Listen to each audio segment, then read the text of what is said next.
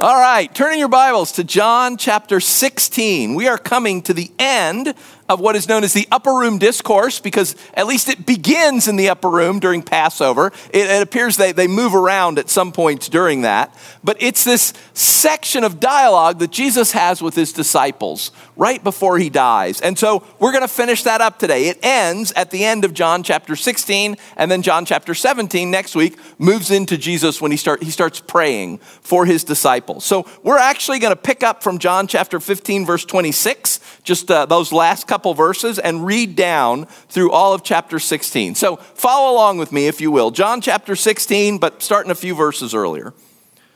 When the advocate comes, whom I will send to you from the Father, the Spirit of truth who goes out from the Father, he will testify about me. And you also must testify, for you have been with me from the beginning. All this I have told you so that you will not fall away. They will put you out of the synagogue. In fact, the time is coming when anyone who kills you will think they are offering a service to God. They will do such things because they have not known the Father or me. I have told you this so that when their time comes, you will remember that I warned you about them. I did not tell you this from the beginning because I was with you, but now I'm going to him who sent me.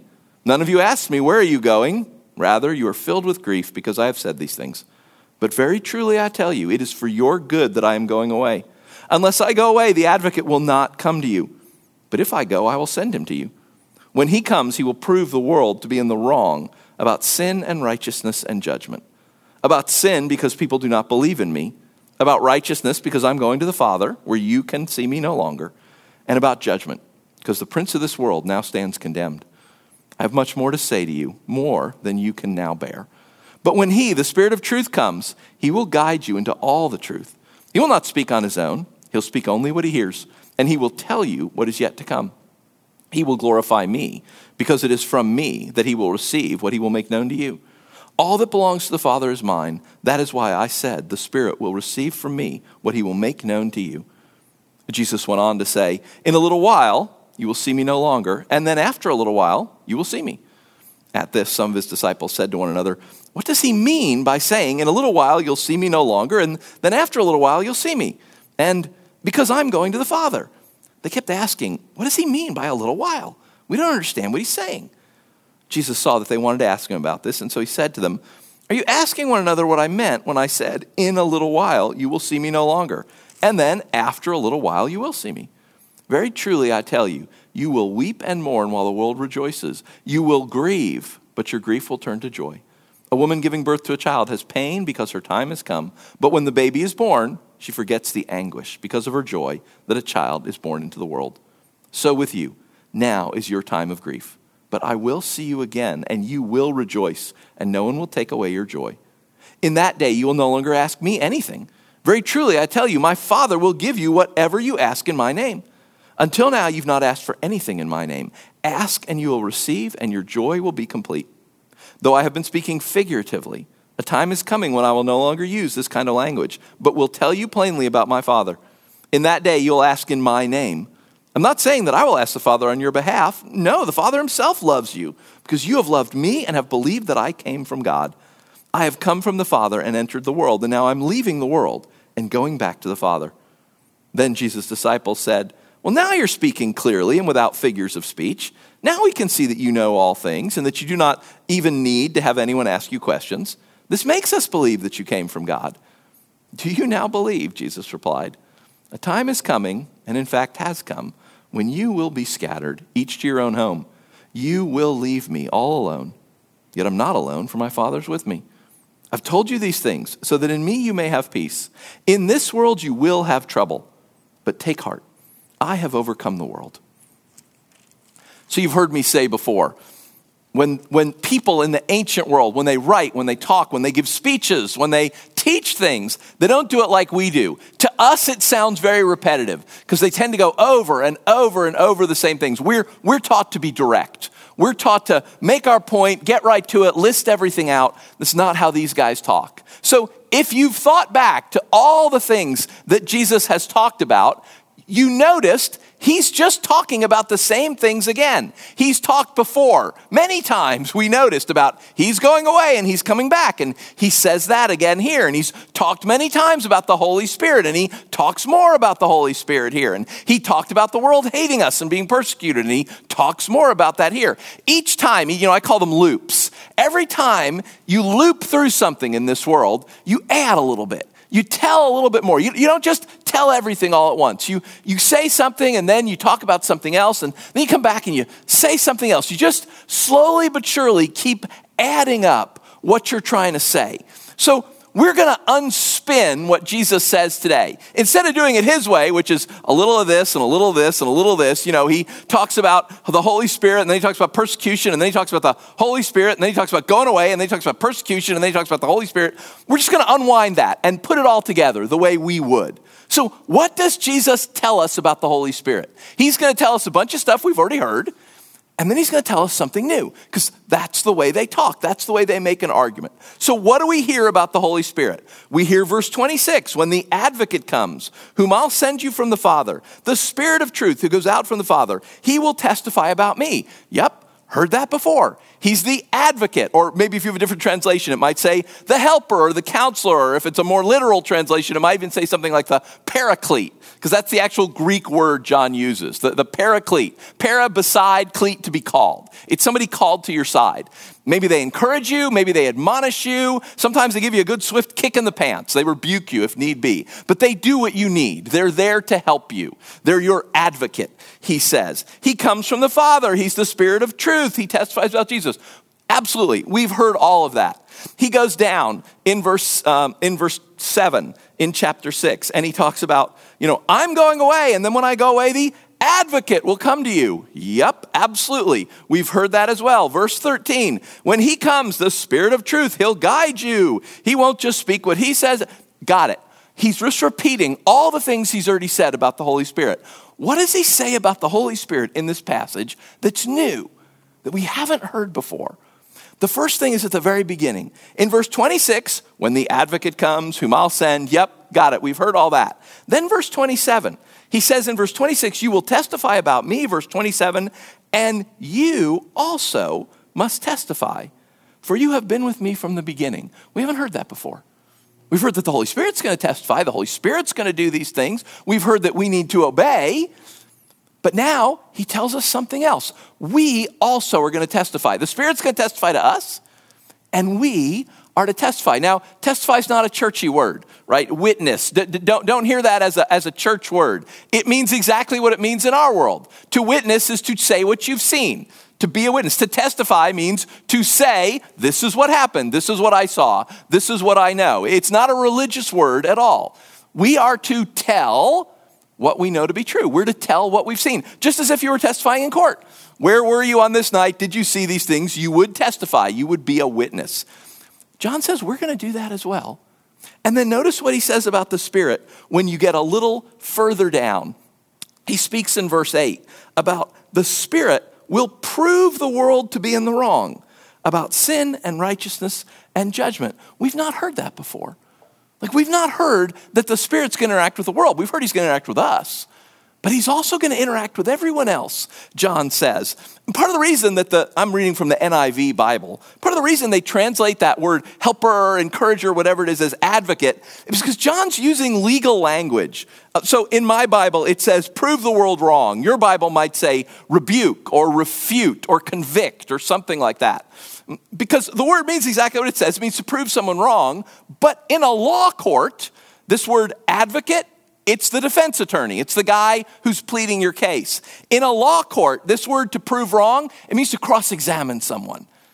You know how you watch the, the, the, you read the stories, somebody gets up there, you know, like, where, where were you on the evening of June 17th? You're like, oh, I wasn't feeling well. I, I, went to bed. I was asleep by nine. I was home. And then the, the attorney comes up afterwards and goes, you were at home all night that evening. Really? Well, um, what about these, these tickets we have in your name to a play?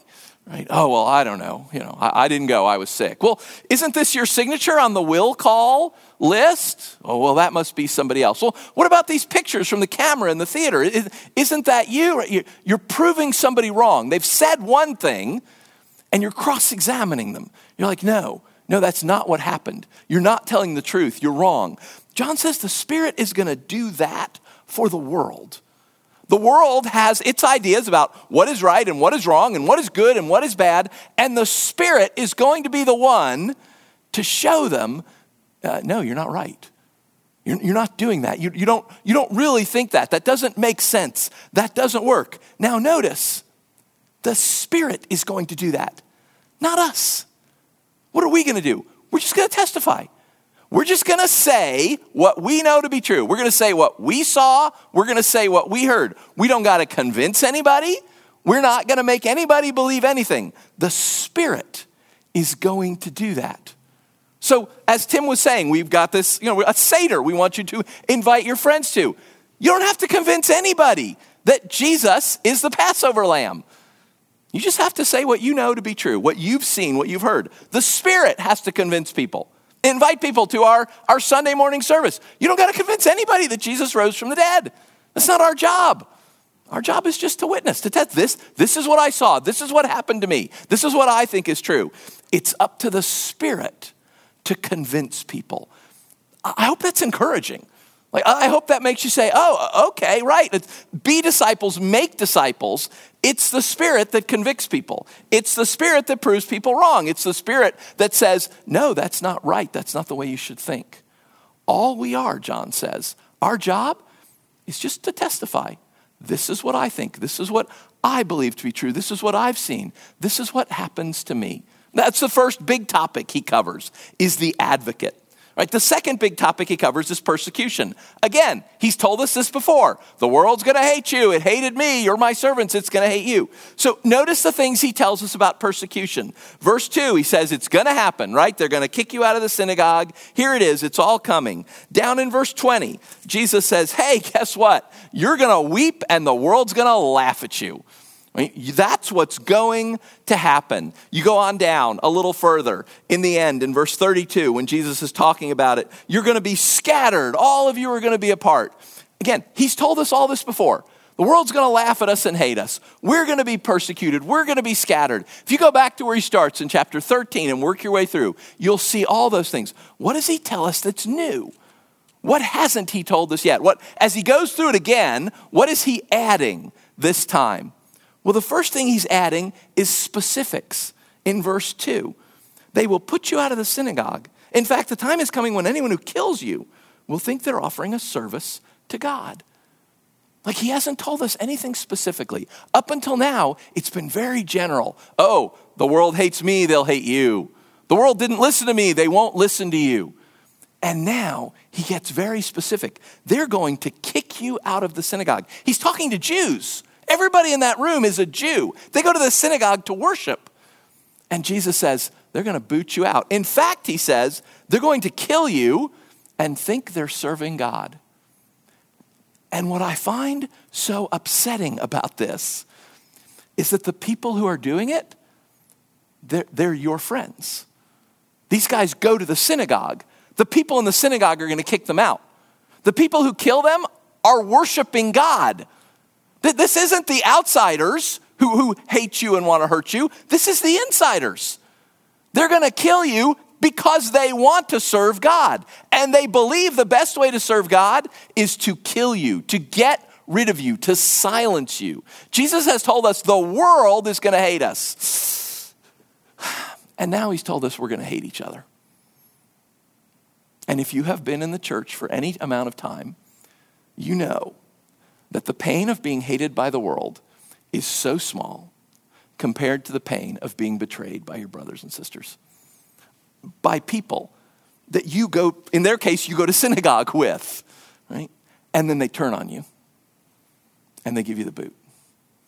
The, Jesus says, it's not just going to be the outsiders who are doing this to you. It's going to be the insiders. It's going to be the other people who worship God just like you. The other people who go to synagogue, most people in the Roman Empire do not go to synagogue. Only Jews go to synagogue. It's your fellow Jews, Jesus says. They're going to give you the boot. It's going to be insiders as well as outsiders. I find the things that he says about the Holy Spirit to be really encouraging. Okay, it's not my job to convince anybody of anything that's the Spirit's job. I just got to say what happened to me. And wow, I find the things he says about persecution to be really discouraging. People who, who say they love God, people who say they serve God, oh, they're going to come after you sometimes. And again, if you've been in the church for any length of time, you've probably seen that. It may have happened to you, it may have happened to somebody else, but you have seen people go after each other, just as Jesus said we will. So he talks about the Holy Spirit. That's the first big one. He talks about, warns us about persecution, encourages us about the Holy Spirit, warns us about persecution, even from the inside. And then the third big area that he said over and over again I'm going away, I'm coming back. I mean, again, he said that like at least half a dozen times. And he picks it up again here in verse 5, right? I'm going away to the one who sent me. If you go on down from there into verse 16, in a little while you'll see me no more, and then you'll see me again. In verse 22, Jesus says, So it is with you. I will see you again. You will rejoice. I'm going away. I'm coming back. He said this over and over again. Now, what is it that's different? Because these things, I'm going away, I'm going to the Father. Yep, I'm coming back. You'll see me again. Yep, we, have heard that. We've heard that several times. What, what's the new thing that he adds in this loop about him going away and coming back? Joy. He says joy five times in this passage. He says it first in verse 20.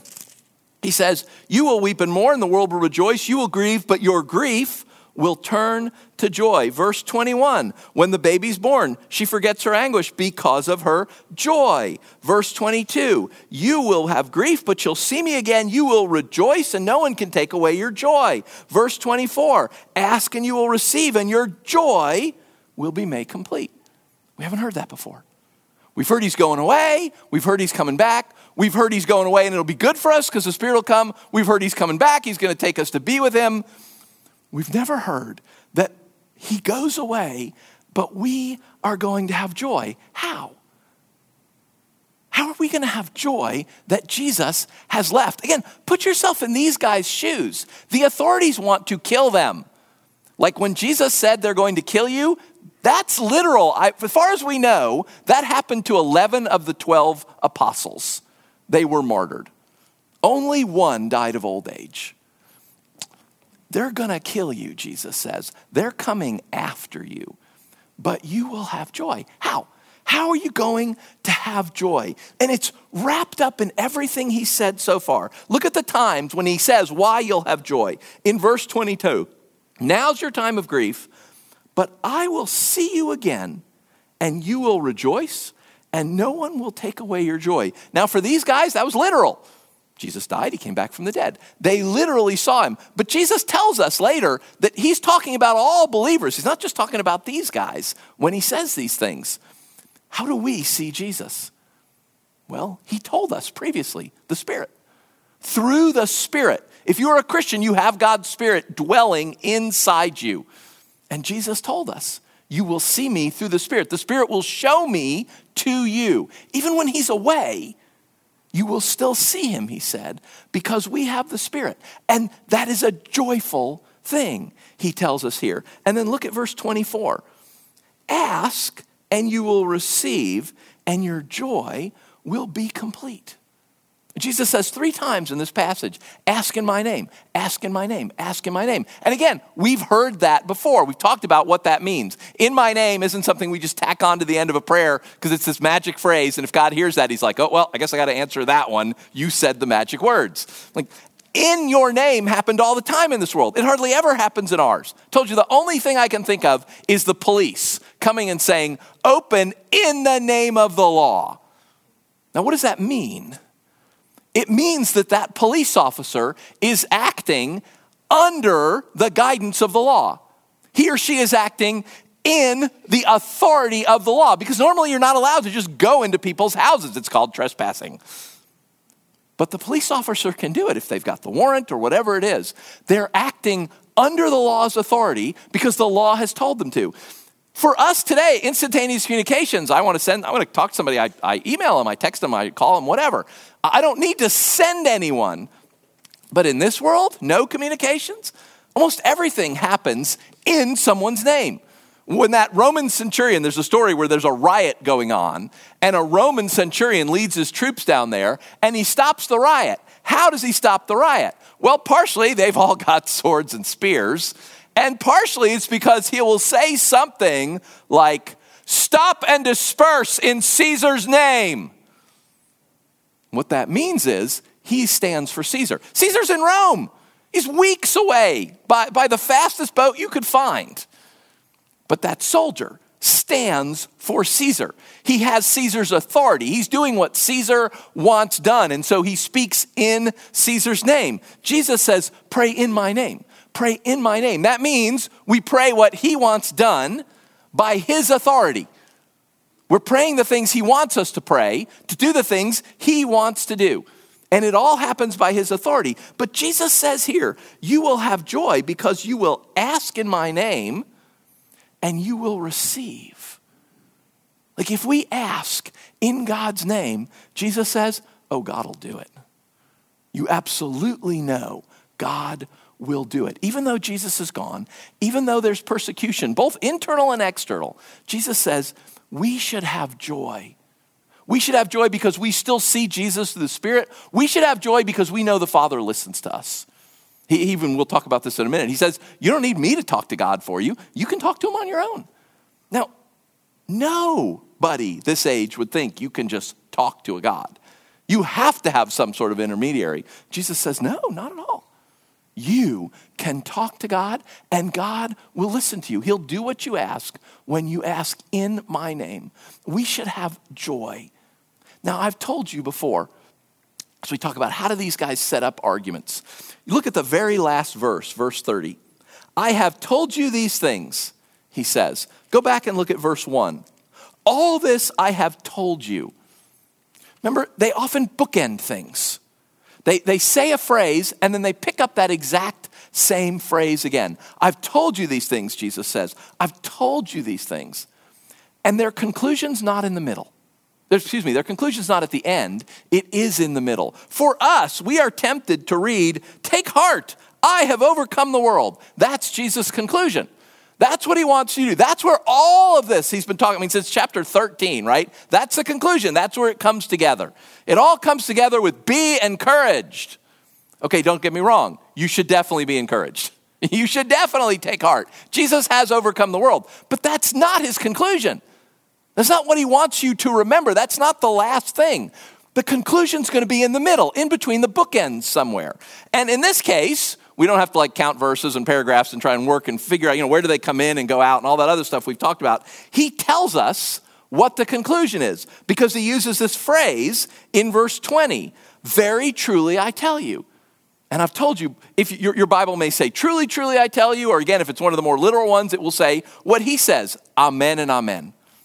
But what Jesus literally says is, amen, amen, I tell you. And amen is a Hebrew word. They use it the same way we do. They use it at the end of something. You know, somebody says something you really like and someone shouts out, Amen, right? Which means, yes, that's right. That's the truth. I agree with you. But they also put it at the beginning sometimes. Amen. And you say it, which means this is the truth. This is important. Listen to this. Jesus tells us what is his conclusion? What does he want them to remember? He says it in verse 20. Listen, Guys, listen, this is important. You will weep and mourn while the world rejoices. You will grieve, but your grief will turn to joy. It's actually two times he says, Amen, Amen. And this is the first one.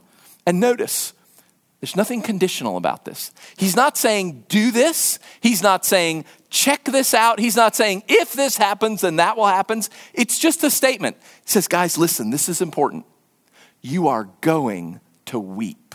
You are going to mourn, you are going to wail. It's going to happen, and the world's going to laugh at you while you do. That's a done deal. It's coming, he says. And your grief will turn to joy. That's a done deal as well. It's coming. It's not going to change. It will happen, Jesus says. And scripture affirms these things all the way through. That yes, as he said, you will have persecution, you will have trials, you will have trouble as a follower of Christ. And the day is coming when Jesus will set all things right. Sooner or later, one day he will return. And then scripture says things like, He'll wipe every tear from every eye, all sorrow, all sighing, all grief. It will all go away, all of it. All grief will turn to joy. But as we've said before, we live between those two points. We live between the time when he left us saying, You will have trouble. And we do. And the time when he returns and puts all things right, and there's nothing but joy. It is completely, entirely joy. He has gone back to the Father. We do have trouble. One day he will return and set things right. But so far, it hasn't been today. But as I frequently tell him, it's, it's a long day. There's plenty of time. He could still do it today. But we're not there yet. We live in the middle. So notice the other time that he says, Amen, Amen. Verse 23 in the middle. Very truly I tell to you. So again, he's saying to his disciples, guys, listen, this is important. You need to remember this. My Father will give you whatever you ask in my name. And we need to unspin that a little to understand a little more of what he's saying. It's a conditional. What he literally says is, if you ask the Father for something in my name, he will do it. But did you hear the word if? If you ask. Because you don't have to. That's not a done deal. Suffering in the world is a done deal. Jesus returning and setting all things right and there being nothing but joy. That's a done deal. That has nothing to do with it. It's kind of like what he says at the end Take heart, I have overcome the world. It's gonna happen. But what we have in that intervening time is verse 23. This is what he wants to remember. If, if you ask my Father for something in my name, he will do it. That's what Jesus wants us to remember. That's his conclusion. That's where it's coming together. Take heart, I've overcome the world. Absolutely. But that's not where we sit. We don't just sit here being encouraged in the midst of a fallen world that, yep, Jesus has overcome. We pray, just like what we did for the knights. We don't just sit there and say, well, yep, the knights are going. That'll be great. One day Jesus will return. It'll be good. Don't know what it's going to be like today. We pray in this intervening time between when Jesus has left and not yet come back. What he says to us his final amen, listen, this is important, is you can ask for anything in my name. God will do it. You know, anybody ever want to ask somebody out for a date, but you didn't know what they'd say? And so you're kind of like, oh, you know, you don't want to get rejected. You're not sure. And so you try and work out this chain. You ask your friend to ask her friend to ask her, right? Hypothetically, I know this guy. And if this happened, right, you're trying. So imagine you're watching this movie, right, with, with the, the hero, and he's trying to gather up the courage to ask this girl in his class out because he thinks she likes him, but he's not sure. And he, he's afraid of rejection and all. What happens when the girl walks up to him in class and says, Ask me to the prom, I will say yes? What are the next words out of his mouth? uh, will you go to the prom with me?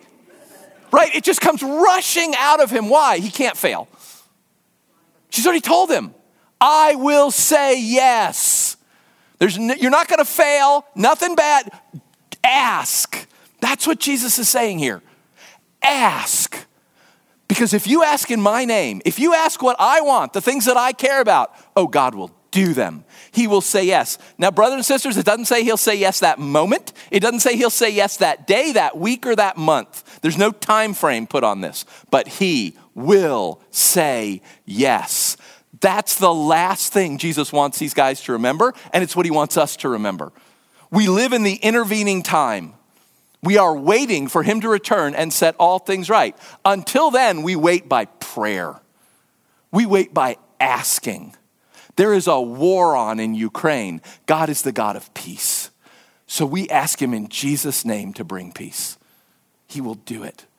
I don't know when, I don't know how. But scripture says he will say yes if you ask in Jesus' name. How do you know what Jesus wants? Read. It's one of the reasons I tell you to read scripture all the time. Read, learn how he thinks, learn what he cares about. Put his words into your heart and mind day after day after day. You will start to realize what he cares about, what he wants. You will start to pray things in his name. And the other thing is ask the Spirit. That's what Jesus said. My Spirit, I will give you my Spirit. He will show me to you. Ask what you should be asking. Ask what you should be praying for. We want peace in Ukraine. Ask Lord, Lord, how should I pray for this? What do you want me to ask you to do here? We want these things to happen in the church. Lord, how do you want us to pray for this? Holy Spirit, show us.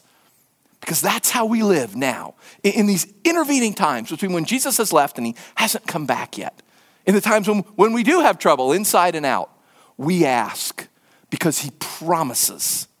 If you ask in his name, he will say yes. So I am going to pray for us. That seems fitting at the end of this message. I'm going to pray for God's Spirit to be speaking to us. What are the things He wants you to ask for? What are the, the places where He wants to do good? You just need to ask. You need to invite Him. Remember, this world, Scripture says, it's the kingdom of the evil one. God gave it to us, we gave it to Him. It's His world. And God isn't going to come barging in generally. Oh, but if we invite him, then he's got the perfect excuse. So I'm going to pray. I'm going to ask God's Spirit to speak to us. Where, what should we be praying for? What should you be praying for? What should you be asking? Let's pray. Uh, Jesus, I appreciate that, that this is your final conclusion. When you finish up talking to your disciples, this is the last thing you tell them is really, really important. They need to remember that if they ask your Father for anything in your name, you will do it. God will grant it. Uh, Jesus, I, I readily, I forget that. I forget that all the time. I do not pray with expectation and confidence because I'm, I'm like that guy being scared to ask the girl out because I'm afraid you'll say no. I'm afraid it won't happen. I'm afraid I'll be disappointed. Holy Spirit, show us what to pray for.